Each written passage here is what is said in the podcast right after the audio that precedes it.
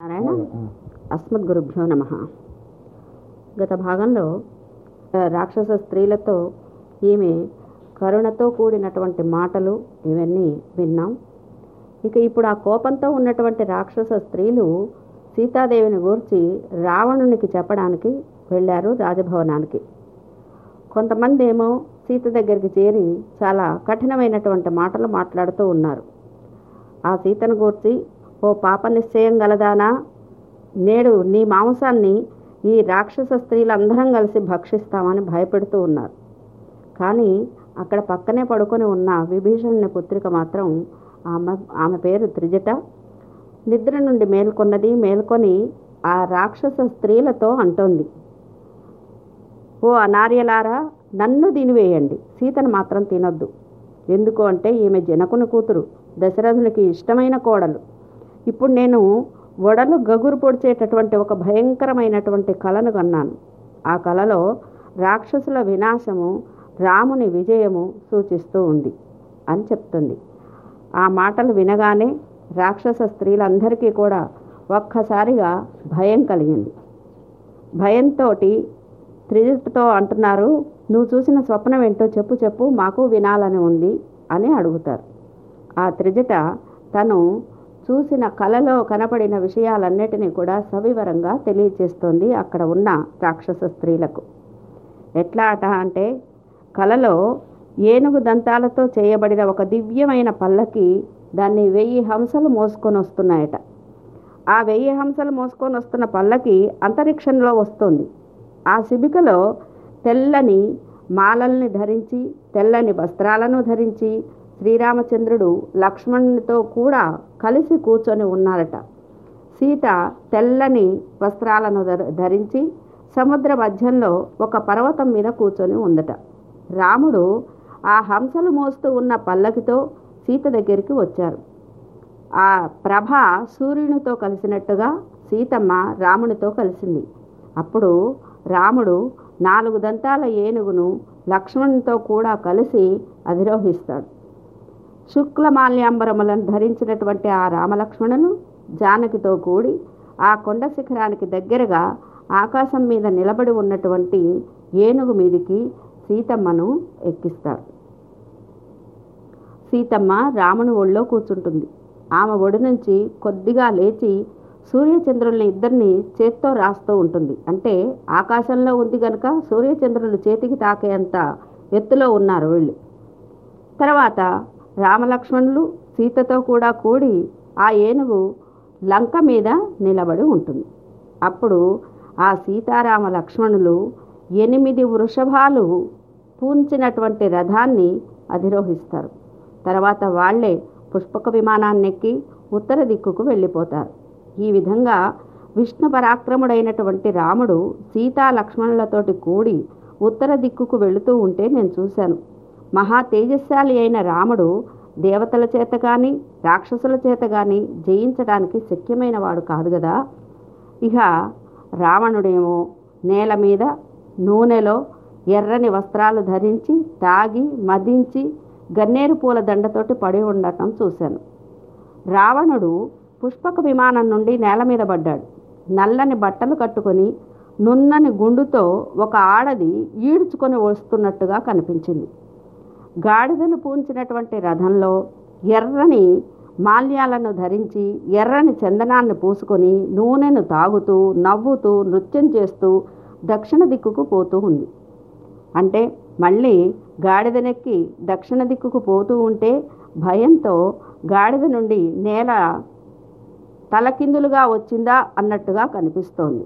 వెంటనే లేచి తొట్టుపడుకుంటూ భయంతో పిచ్చివాణిలాగా దిగంబరుడై ఏవేవో చెడ్డ మాటల్ని మాట్లాడుతూ దుర్గంధము మరి మల పంకంలో ప్రవేశించి మా మాలిన్యంతో మలంతో కూడినటువంటి బురదలో బురద పూసుకొని బురదలో మునిగిపోయి ఉన్నాడు.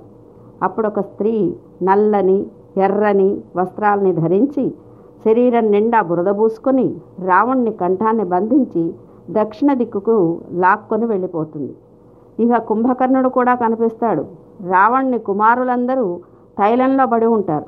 నూనె పూసుకొని దశగ్రీవుడు వరాహంతో ఇంద్రజిత్తు శింసుమారంతో కుంభకర్ణుడు ఒంటెతో దక్షిణ దిక్కుకు వెళ్ళిపోతూ ఉంటారు. ఒక్క విభీషణుడు మాత్రం తెల్లని గొడుగేసుకొని శుక్లమాల్యాంబరాలను ధరించి తెల్లని చందనాన్ని పూసుకొని శంఖదుందుభి ధ్వనులతో నృత్తగీతాలతో పర్వతం వంటి నాలుగు దంతాలు కలిగిన ఒక ఏనుగును అధిరోహించి ఉన్నాడు. ఇంకా విభీషణుడు నలుగురు మంత్రులతో ఆకాశం మీద నిలబడి ఉన్నాడు. గుర్రాలతో ఏనుగులతో రథాలతో కూడిన ఈ లంకలంతా కూడా గోపురాలు తోరణాలు అన్నీ విరిగిపోయి సముద్రంలో పడిపోయాయి. రాముని దూత అయిన ఒక వానరుడు లంకను కాల్చివేసినట్లుగా నేను చూశాను. నూనె తాగి నృత్యం చేస్తూ నవ్వుతూ భస్మమైన లంకలో ఈ రాక్షస స్త్రీలు ఒక్కొక్కళ్ళుగా ప్రవేశిస్తూ ఉన్నారు. కుంభకర్ణాదులందరూ రక్తవస్త్ర రక్తవస్త్రాలని దాల్చి గో పేడ మడుగులో పడిపోయి ఉన్నారు. కాబట్టి మీరందరూ తొలగండి. ఆమెను హింసించకండి. కఠినమైన మాటలు మాట్లాడకండి. ఎట్లాగైనా రాముని పొందుతుంది ఈ సీత. రాక్షసులతో పాటు రావణ్ణి చంపుతారు. క్రూర వాక్యాల్ని పలకకండి. సీతను యాచిద్దాం అర్థిద్దాం. ఆమె తగిన పని అని నాకు అనిపిస్తోంది. ఇంత దుఃఖంలో ఉన్న ఆమెను గూర్చి ఇట్టి కల రావడం ఆమెకు దుఃఖాన్ని తొలగి ప్రియం కలుగుతుందని తెలియచేస్తోంది. ఇంతసేపు ఏ సీతమ్మనైతే బెదిరించారో ఆమెనే ఇప్పుడు అర్థించండి. రాముని వల్ల మనకు ఘోరమైన భయం రానుంది. ప్రణిపాత ప్రసన్నాహి మైథిలీ జనకాత్మజ అలమేష పరిత్రాతం రాక్షస్యో మహతో భయాత్. నమస్కరించినంత మాత్రంలోనే వెనకటి తప్పులన్నిటినీ కూడా చూడకుండా అనుగ్రహించేటల్లి ఈ జానకీదేవి. ఈమె మనల్ని రక్షించటానికి సమర్థురాలు. కనుక ఈమెను ప్రణిపాతం చేద్దాం అర్థిద్దాం అని త్రిజట రాక్షస స్త్రీలతో చెప్తుంది. ఈ శ్లోకంలో మనకు మాతృ స్వభావం లక్ష్మీ స్వభావం సీతా స్వభావం కనిపిస్తోంది. ఆమెకే ప్రత్యక్షంగా అపరాధం చేసిన వాళ్ళనైనా సరే క్షమించజాలినటువంటి ఔదార్య గుణం ఉంది. తాను క్షమించటమే కాదు ఇతరులను హింసించకుండా కూడా రక్షిస్తుంది. అసలు ఈ లోకంలో తప్పు చేయని వాడు ఎవరుంటారు అని చేసిన తప్పులను అనుసరించి రక్షించేటటువంటి తల్లి ఆ సీతాదేవి అని ప్రణిపాతం చేయమని త్రిజట రాక్షస స్త్రీలకు ఉపదేశం చేస్తుంది. ఇంకా విశాలాక్షి అయినటువంటి ఈ సీతమ్మ అవయవాల్లో చూడండి ఏమాత్రం తేజస్సు కోల్పోయి కనిపించడం లేదు. ఎందుకు అంటే ఈమె రాముని పత్ని కనుకనే రామపత్ని అయినటువంటి ఈ సీతాదేవి మిక్కిలి తేజస్సు కలిగినటువంటిది. సీతమ్మ ఎదుట రాముడు నిలిచినట్లుగానే కనిపిస్తోంది. ఇంకా నాకు కొన్ని శకునాలు కూడా కనిపిస్తున్నాయి. చూడండి చెట్టు మీద పింగళిక అనే పక్షి కూస్తూ ఉంది. ఆ పక్షి కొమ్మల్లో బాగా దాక్కొని ఉంది. చాలా సంతోషంగా ఉంది. విచారించకండి.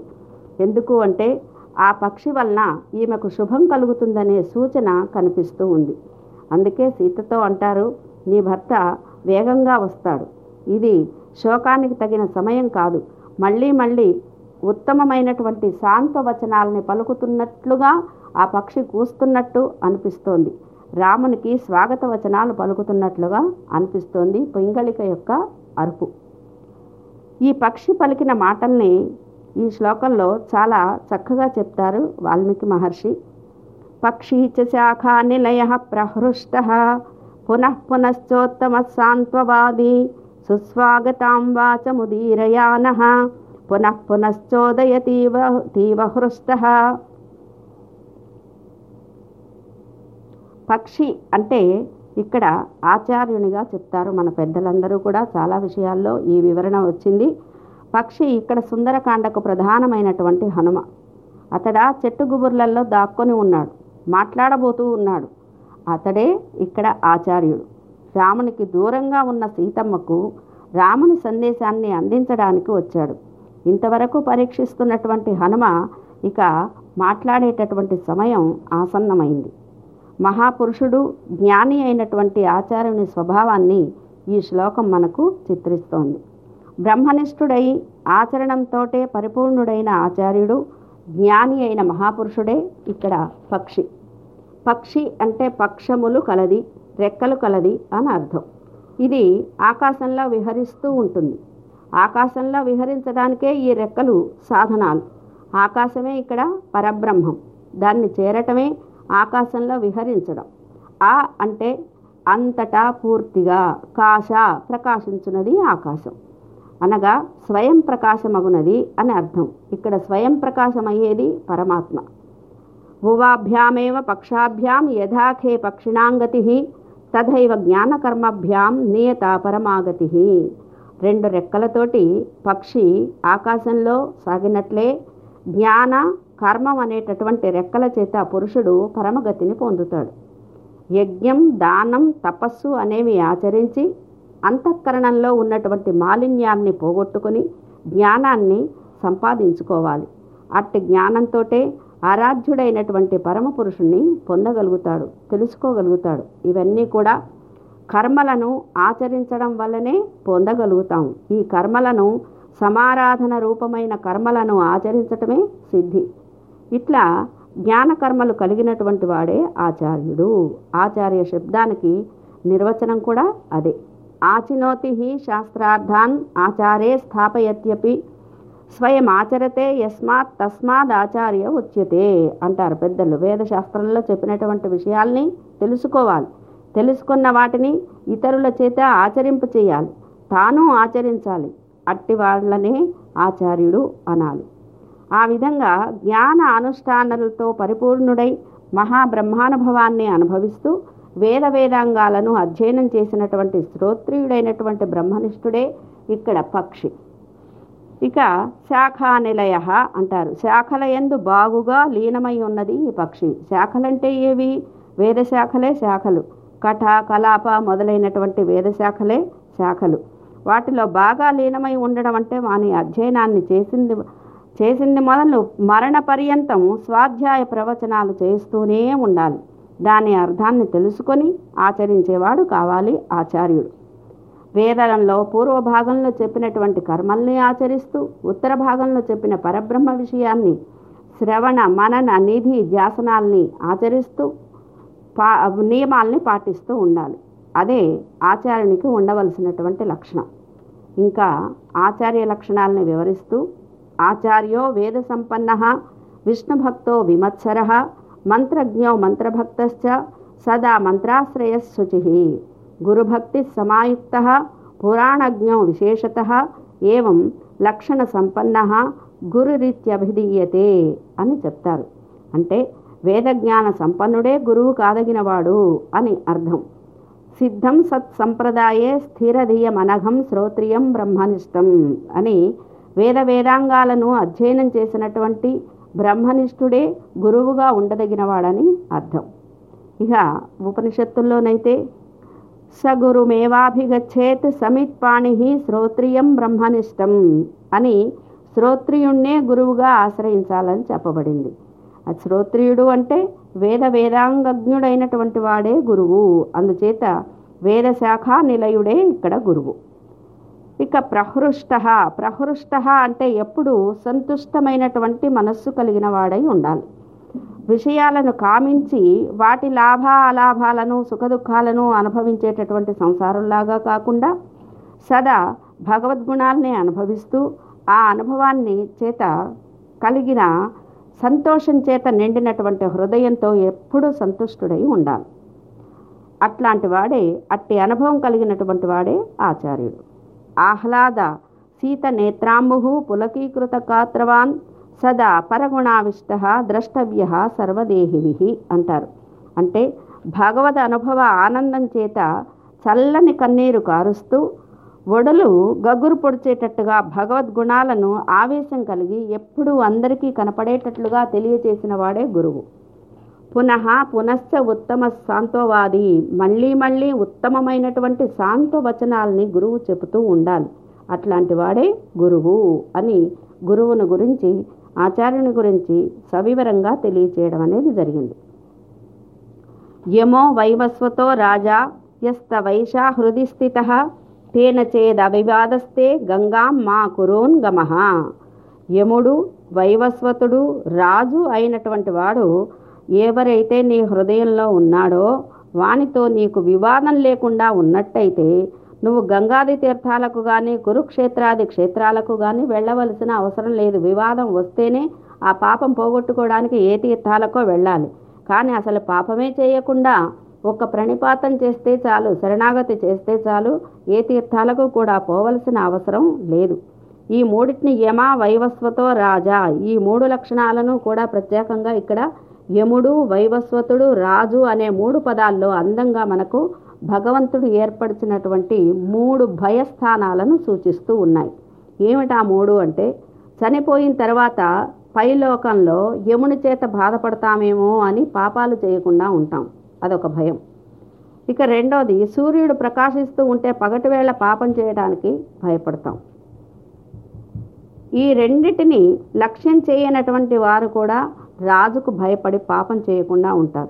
ఈ మూడు కూడా భగవత్ స్వరూపాలే. ఈ మూడిటిని కూడా లక్ష్యం చేయని వారు కూడా అంతర్యామి అయినటువంటి భగవంతునికైనా భయపడతారు. అట్లాంటి వానితోటి వివాదం పెట్టుకొని నేను స్వతంత్రుడను నాదే అంతా నాదే అనుకునే వాళ్ళు కూడా కొందరు ఉంటారు అట్లాంటి ఆ వివాదాన్ని మానుకోవాలి. భగవంతుడితో జీవునికి కలిగే వివాదాన్ని ఒక భక్తుడు అందంగా చిత్రించాడు. ఆ శ్లోకాన్ని కొంచెం వివరంగా చెప్పే ప్రయత్నం చేస్తా. త్వమే అహం మే కుతస్తద్దు అకుపిత ఇదం వే వేదమూల ప్రమాణాత్ ఏతచ్చ అనాది సిద్ధాత్ అనుభవ విభవాత్ తర్హి సాక్రోశ ఏవ క్వా ఆక్రోశ కస్య గీతాదిషు మమ విదిత కో అత్ర సాక్షి సుదీహి స్యాద్ హంత తత్పక్షపాతి స ఇది నృకలహే మృగ్య మధ్యస్థవత్వం భగవంతుడు మనల్ని ఎట్లయినా తనవారినిగా చేసుకోవడానికి ప్రయత్నం చేస్తూ ఉంటాడు. మనం ఏం చేస్తాం? వానికి దూరంగా ఉండడానికే ప్రయత్నం చేస్తూ ఉంటాం. అట్లాంటప్పుడు భగవంతుడు ఎన్నో ప్రయత్నాలను చేస్తాడట. భగవంతుడికి నిత్యం అభిషేకం జరుగుతూ ఉంటుంది. మురికిపోవడానికి కాదు. ఎందుకు అంటే భగవంతుడు నిరంజనుడు కదా. ఆయనకు మురికి ఉంటుందా మురికిపోవడానికి స్నానం పోస్తారా? అనే సందేహం కలిగిందట ఒక భక్తుడికి. స్నానం చేసేటటువంటి ఆ భగవన్మూర్తిని చూసి ఓహో స్వామి నాతో వివాదం కలిగి ఏ విధంగా కూడా నన్ను జయించలేను అని ప్రమాణం చేయడానికి నువ్వు స్నానం చేస్తున్నావా? అని భావించాడట. అంటే జీవులకు భగవంతునితో కలిగే వివాదాన్ని ఇక్కడ ఈ శ్లోకంలో వివరిస్తున్నాడు భగవంతుడు జీవునితోటి త్వమ్మే నువ్వు నావాడవు అంటారు. జీవులంతా కూడా ఏమంటారు? వీళ్ళందరూ జీవులందరూ తనకే చెందినవారు కనుక తనకు దూరమైనటువంటి వాళ్ళను మళ్ళీ మళ్ళీ తన వారినిగా చేసుకోవాలనుకుంటాడు భగవంతుడు. నీవు నావాడవు అని భగవంతుడంటే జీవుడు అవివేకి కదా పసిపిల్లగాని వలె నేను అన్నమాటే మళ్ళీ వాడంటాడేమో అనుకుంటాడట భగవంతుడు. అనుకొని నీవు నావాడవు అంటే మళ్ళీ నీవు నావాడవు అని అంటాడనుకుంటే కానీ వీళ్ళట్లా భగవంతుడికి చెందిన వాళ్ళమని అనుకునేటటువంటి వాళ్ళు కాదు కదా జీవులంతా కూడా త్వమ్మే అని అంటే మే త్వమ్మే అంటే అంటే నేను నీవాడను అని ఇక్కడ ఒప్పుకోవటం లేదు జీవుడు. భగవంతుడికి మనం చెందిన వారం అని అనుకున్నా భగవంతుడు మనకు చెందినవాడు అని అనుకున్నా సంబంధాన్ని అంగీకరించినట్టే అవుతుంది భగవంతుడు సంతోషిస్తాడు. కానీ జీవుడేమంటున్నాడు? త్వమ్మే అంటే అహమ్మే అంటున్నాడు. నేను నావాడను అని అంటున్నాడు జీవుడు. భగవంతుడికి ఆశ్చర్యం కలిగిందట. ఈ జగత్తులో ప్రతి వస్తువు కూడా నాదే కదా? వీడు నేను నావాడను అని అనుకుంటున్నాడేంటి? నా వస్తువును నీ వస్తువును అని అనాలి కదా? కానీ అనట్లేదే అనుకొని కుతస్తత్. అదెట్లా? అని అడిగాడట. జీవుడు అంటాడు తదపి కుత. నువ్వు నావాడవు అనటం మాత్రం ఎట్లా? అంటే దానికి భగవంతుడు ఇదం వేలమూ వేదమూల ప్రమాణాత్. వేదంలో అట్లా చెప్పబడి ఉంది. ఇదే ప్రమాణం అంటాడు. పతిం విశ్వస్య. విశ్వానికి అంతటికీ కూడా భగ ప్రభువుగా భగవంతుణ్ణే వేదం చెప్తోంది కదా అదే ప్రమాణము అని ప్రమాణం చెప్తాడు. జీవుడు అంటాడు ఏ తచ్చ అనాది సిద్ధాత్ అనుభవ విభావాత్. అనాదిగా నేను నావాడనని అనుభవిస్తున్నాను. నువ్వు లిఖిత ప్రమాణం చెప్తే ఎంత గొప్పదది? మా అనుభవానికంటే అది గొప్పది కాదు కదా? అంటాడు. అప్పుడు భగవంతుడు అనుకుంటాడు హంత సాక్రోష ఏవా? నీ అనుభవం ఎప్పటికప్పుడు కాదని చెప్తూనే ఉన్నావు కదా? ఉదాహరణకు ఒక ఇంటినో భూమినో ఒక ఒకళ్ళ ఎదు ఇతరుల దాన్ని మనం అనుభవిస్తూ ఉన్నప్పుడు యజమాని వానిది అని తెలియచేయడానికి మధ్య మధ్యలో ఇది నాది అని చెప్పడానికి ఓ కోర్టు మూలంగానో ఏదో ఒక రకంగా తెలియచేస్తూ ఉంటాడు. అట్లాగే భగవంతుడు కూడా ఈ విశ్వం అంతా కూడా నాది ఈ జీవులు నా వాళ్ళు అని తెలియచేస్తూ ఉంటాడు మధ్య మధ్యలో. జీవుడు అంటాడు క్వాక్రోశ కస్యా ఎక్కడా ఎవరు చెప్పారు? అని అడిగాడు. భగవంతుడు అంటాడు గీతాదిషు మమ విదిత. గీత మొదలైనటువంటి వాట్లల్లో నేనే చెప్పాను కదా వేదంలో చెప్పిందంతా కాలదోషం పట్టిపోయింది అది ఎప్పుడో చెప్పిందని చెప్పావు. అందుకనే భగవద్గీతలో చెప్పాను మమ ఇవాంశ జీవుడు నా అంశ నా పరాప్రకృతి అని కూడా భగవంతుడే మళ్ళీ చెప్పాడు కదా. అంటే మీదని మీరు చెప్తే సరిపోతుందా? కో అత్ర సాక్షి? సాక్షి ఎవరిక్కడ? దానికి భగవంతుడు సుధీ స్యాత్. జ్ఞానులైనటువంటి వ్యాస పరాశరాదులే సాక్షులు. దానికి జీవుడు చెప్పేది హంత త్వం త్వం పక్షపాతి సహా అతడా అతడు మీ పక్షపాతి కదా ఇక్కడ అతడి సాక్ష్యం చెల్లదు ఇది నృకలహే మృగ్య మధ్యస్థవత్వం ఈ విధంగా జీవునికి భగవంతుడికి ఏర్పడినటువంటి వివాదంలో చివరికి ఏ విధంగానైనా భగవంతుడు జీవుణ్ణి జయింపలేక ప్రమాణం చేయడానికి స్నానం చేస్తున్నాడా అన్నట్టుగా ఉందట భగవంతుడికి అభిషేకం చేయటం ఇది ఒక భక్తుని యొక్క భావన అంటే భగవంతుడితో జీవునికి కలిగేటటువంటి వివాద సరణి ఇట్లా ఉంటుంది. ఇటువంటి వివాదం పడకుండా ఉంటే చాలు భగవంతుని పొందడానికి పాపాలు పోగొట్టుకోవడానికి మనం ఏమీ చేయడ చేయాల్సిన అవసరం లేదు. భగవంతుడితో ఇదంతా భగవంతుడికి సంబంధించిందే అని అనుకుంటే చాలు నాది నేను అనకుండా ఉంటే చాలు మనం ఏది చేయవలసిన అవసరం లేదు. కనీసం భగవన్నామ స్మరణ చేసినా చాలు అనే భావనకు మన పెద్దలు చెప్పేటటువంటి ఒక చిన్న ఉదాహరణ చెప్తాను. పూర్వం ఒకప్పుడు ఒక నాస్తికుడు ఉన్నాడట. దేవుడే లేడు అంతా నేనే చేస్తున్నా అంతా నాదే అనేటటువంటి భావన కలిగిన వాడు ఉన్నాడు. వాడికి జీవితం అంతా అయిపోయింది చరమాంకానికి వచ్చాడు. చరమాంకానికి వచ్చిన తర్వాత పెద్దలందరూ కూడా ఇక తులసి తీర్థం ఉంచేటప్పుడైనా ఓం నమో నారాయణాయ అంటే ఉత్తమగతులు సిద్ధిస్తాయి వీడికి అని ఓం నమో నారాయణాయ అని అనమని పలికించడానికి ప్రయత్నం చేశారట. చేస్తే ఆహా నేను ఓం నమో నారాయణాయ అసలు భగవంతుడే లేడు అనే మాటకు వచ్చాడు. ఇట్లా కాదు కనీసం నారాయణ అని తన కొడుకు పేరు నారాయణ. నారాయణను పిలవమనైనా పిలవమంటారేమో అని చెప్పి అట్లానైనా కొడుకు పేరు తలుస్తాడు అని పిలిపిస్తే ఆహా నారాయణ అని పిలవడు. కొడుకా అనే పిలుస్తాడు కానీ నారాయణ అని పిలవడు.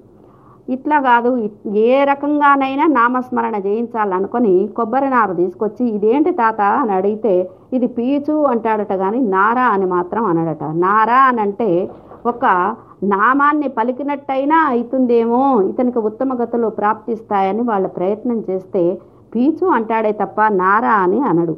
అటువంటి మూర్ఖులు ఉంటారు. నాస్తికులైన భగవద్వేషులైనటువంటి వాళ్ళు ఉంటారు. అట్లాంటి వాళ్ళని గురించి ఇక్కడ భగవంతుడితో వివాదం వద్దు భగవన్నామ స్మరణ చేస్తే చాలు అని తెలియచేస్తారు పెద్దలు. ఇట్లాంటి వివాదాలు లేకుండా ఉత్తమమైనటువంటి సాంత్వ వచనాల్ని పలుకుతూ చెబుతూ గురువు అనేకములైనటువంటి ఉపదేశాలు చేస్తూ ఉంటారు. సుస్వాగతం వాచముదీరయానః. సు అంటే చక్కని సాంప్రదాయబద్ధంగా స్వ అంటే తనకు ఆగతాం అంటే వచ్చినటువంటి వాచం వాక్కును అంటే మంత్రాన్ని ఉదీరయానహ చెప్పేటటువంటి వాడు గురువు. చక్కగా సాంప్రదాయబద్ధంగా తనకు వచ్చినటువంటి మంత్రాన్ని ఉపదేశం చేసేటటువంటి వాడే గురువు. అంటే భగవంతుడి నుండి లక్ష్మి నుండి పూర్వాచార్య పరంపరలో వచ్చినటువంటి మంత్రాలను శిష్యులకు ఉపదేశిస్తూ గురు పరంపర ప్రాప్తమైనటువంటి మంత్రాలను ఉపదేశిస్తూ సాంప్రదాయ సిద్ధం కానటువంటి మంత్రాలను ఉపదేశించకుండా సన్మార్గంలో నడిపించేటటువంటి వాడే గురువు. పునః పునశ్చోదయాతీవ. మళ్ళీ మళ్ళీ శిష్యుణ్ణి అపమార్గంలో పడకుండా ప్రేరణ చేసేటటువంటి వాడు గురువు. అందుకే స్ఖాలిత్యే శాసితారం అని అపమార్గంలో ప్రవర్తించేటప్పుడు శాసించేటటువంటి వాడే గురువు. అందుకే గీతలో ఒకసారి ఉపదేశించి అర్జునుడు ప్రశ్నించిన తర్వాత దుర్మేధ అని కృష్ణ భగవానుడు నిర్ణయిస్తాడు. కానీ ఆచార్యుడు శిష్యుణ్ణి మళ్ళీ మళ్ళీ చెప్పి మంచి మార్గంలో ప్రవర్తింప చేయాలనుకుంటాడే తప్ప విసుగు మాత్రం చెందడు. అటువంటి వాడే ఆచార్యుడు గురువు. హృష్ట అంటే సంతోషపడేటటువంటి వాడు. శిష్యుడు భగవద్ అనుభవాన్ని అనుభవిస్తూ ఉంటే చూసి ఆనందించేటటువంటి వాడు హృష్టుడు. తన అనుభవం కంటే కూడా శిష్యుని అనుభవాన్ని చూసి గురువు ఎక్కువగా ఆనందిస్తాడట. ఈ విధంగా ఈ శ్లోకంలో జ్ఞానకర్మలు కలిగి వేదాధ్యయన సంపన్నుడు భగవద్ అనుభవ జనిత ఆనందాన్ని అనుభవించేటటువంటి వాడు భగవద్విషేకములైనటువంటి సాంత్వన వచనాల్ని పలికేటటువంటి వాడు ఆచార్య పరంపరా ప్రాప్తమైనటువంటి మంత్రాల్ని ఉపదేశించేవాడు సదా శిష్యుణ్ణి పరిశీలించేటటువంటి వాడు శిష్యానుభవం చేత ఆనందించేవాడు గురువుగా ఉండదగినవాడు అని ఈ శ్లోకం చేత నిరూపించబడుతుంది. అటువంటి ఆచార్యుడు లభించటమే శుభశకునం. ఆ ఆచార్యుడు ఎవరు? అట్లాంటి మంచి ఆచార్యుడు ఇక్కడ మనకు హనుమ. చెట్టు మీద ఉన్నాడు ఆ హనుమ. ఈ హనుమ చూసి సీత మనసులో ఉన్నటువంటి ఈ బెంగనంతా కూడా ఎలా తీరుస్తాడో తర్వాతి భాగంలో తెలుసుకుందాం. జై శ్రీమన్నారాయణ.